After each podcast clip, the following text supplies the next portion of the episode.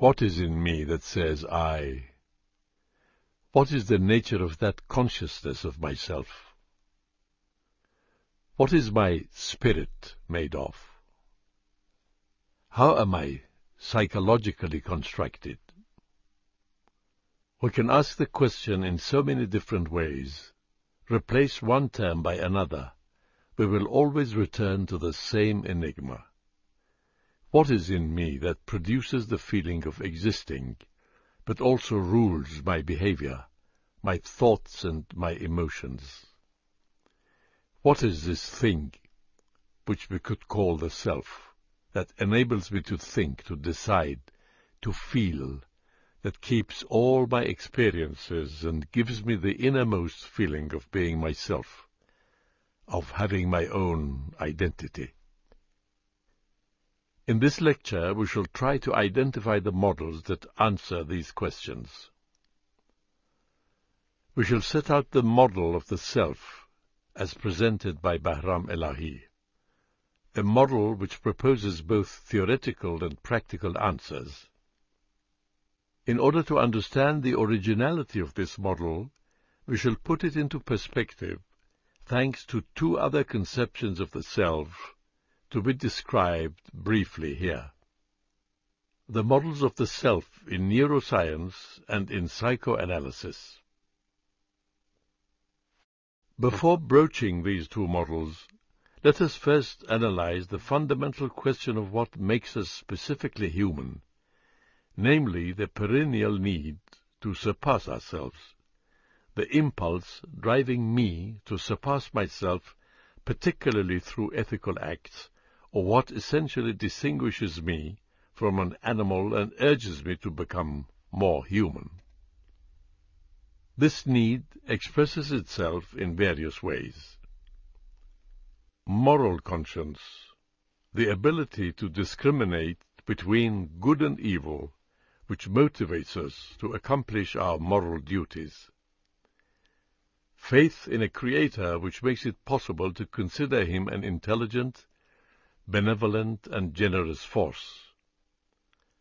A purely humane impulse that enables us to put ourselves in another person's place and respect his rights. What is the origin of this desire to surpass oneself? Of what use is it?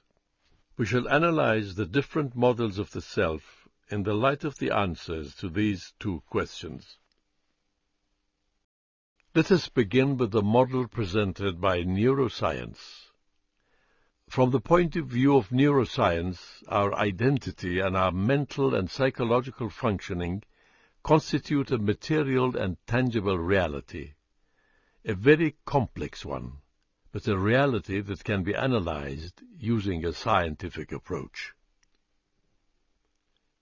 The main idea for researchers in neuroscience is that the center of reason and consciousness is located in the brain.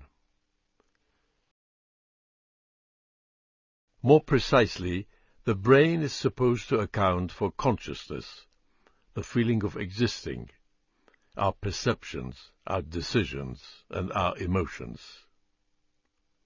And the way our brain functions would also account for our need to surpass ourselves. Thus, According to this model, the self originates in the brain. Thanks to its several hundred billions of neural connections, the brain is supposed to act as a supercalculator ruling our entire inner life. This conception has the tremendous advantage of viewing the human spirit as an object that can be explored, observed and objectified, although still being very mysterious. But if the life of this consciousness depends on the survival of the brain as an organ, when cerebral death occurs, consciousness is bound to irremediably disappear in a few seconds, like a damaged computer processes that is irreparable. In relation to the questions asked in our introduction, this approach includes certain limits. Structurally, it is limited to the study of the brain as an organ. It aims at describing mere biological processes without attempting to give meaning to our inner life. It rules out any possibility of some consciousness that could be independent of the brain. It establishes little relationship between the functioning of the brain and the person's real-life experience.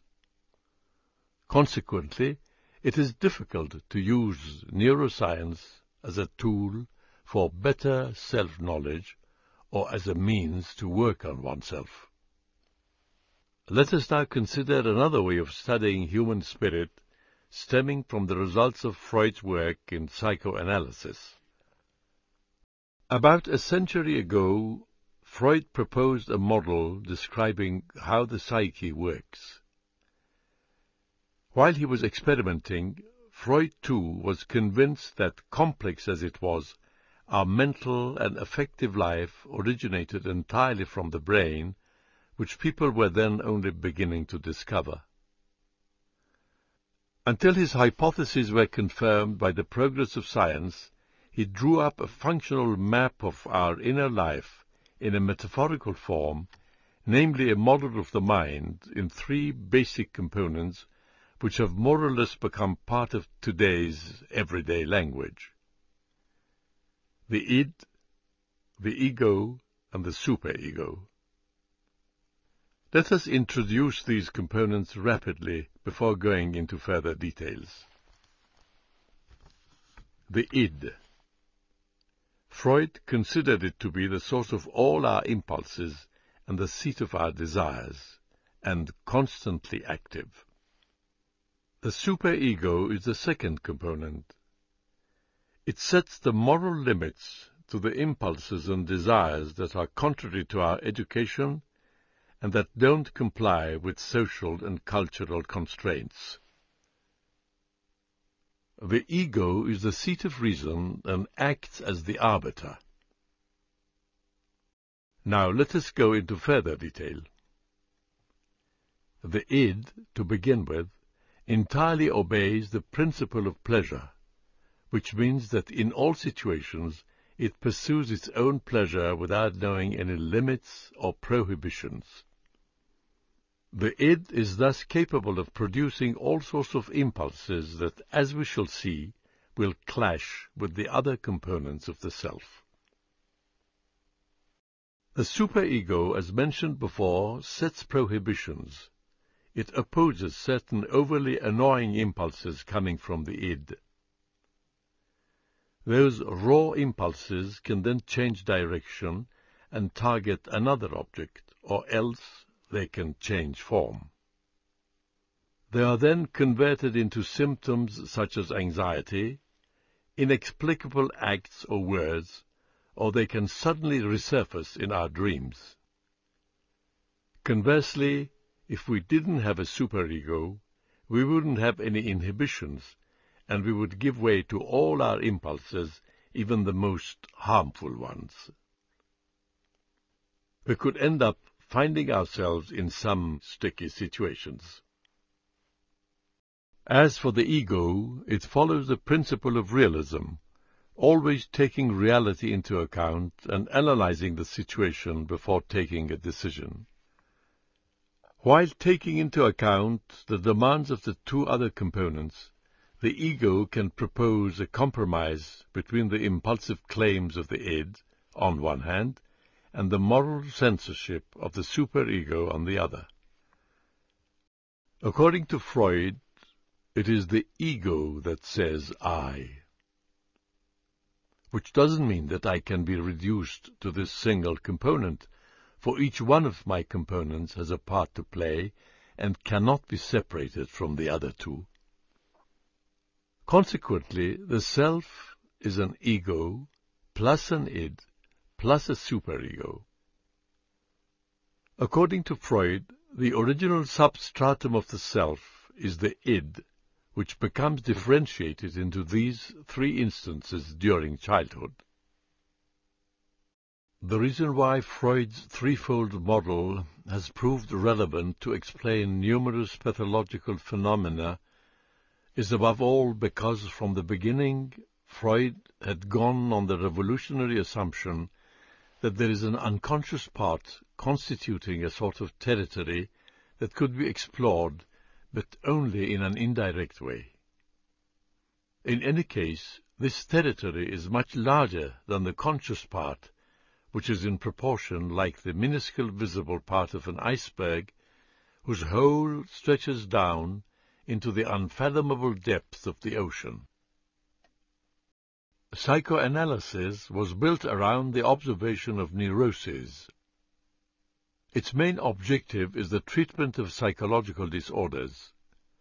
While it leads to some self-knowledge that may enable us to live better, it does not provide one with a tool for self-transformation.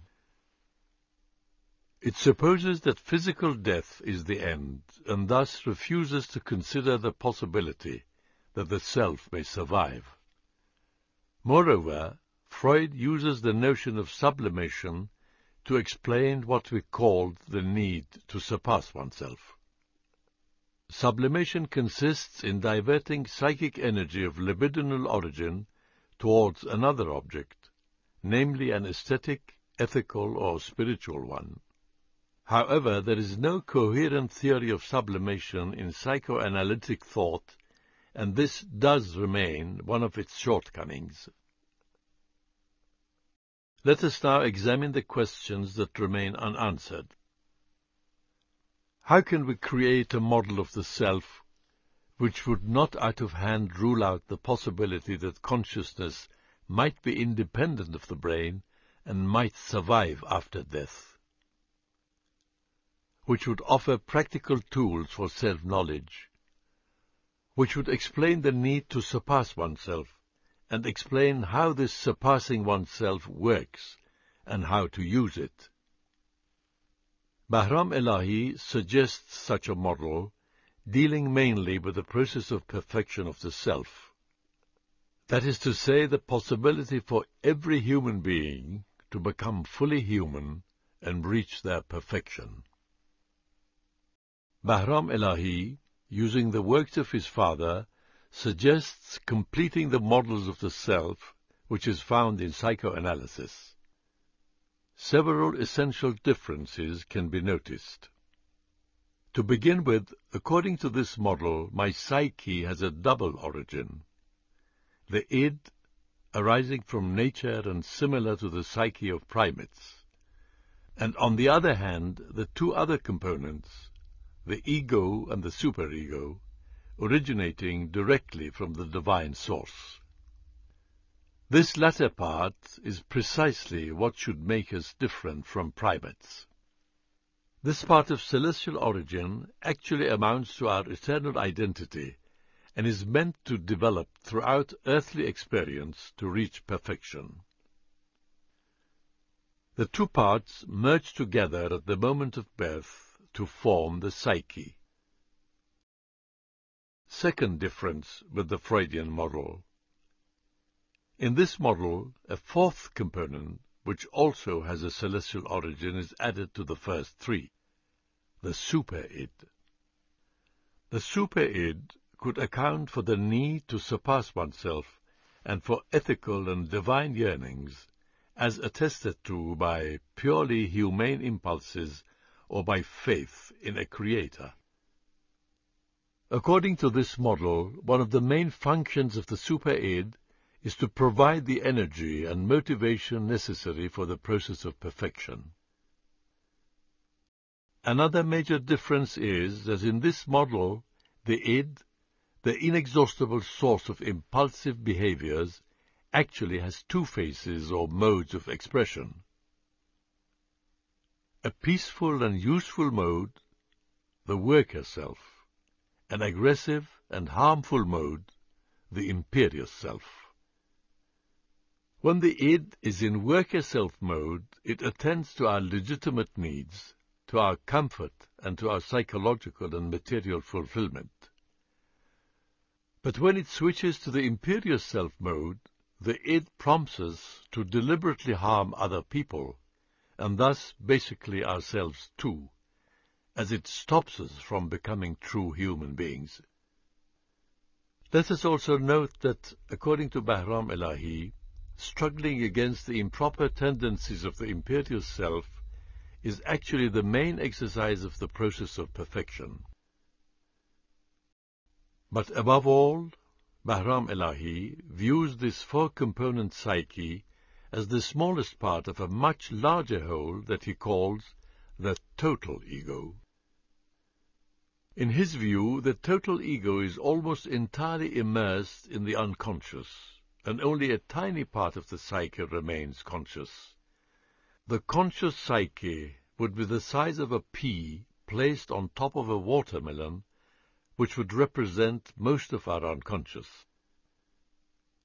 Thus, according to this model, the largest part of the self has a celestial origin, just like the ego, superego, and super-id components. This part would be the eternal memory of the self. Furthermore, according to this model, the process of perfection generally requires several lives, and Bahram Elahi calls this process ascending successive lives. The total ego retains the memory of the totality of past experiences represented in the diagram by so many psyches stored within the total ego.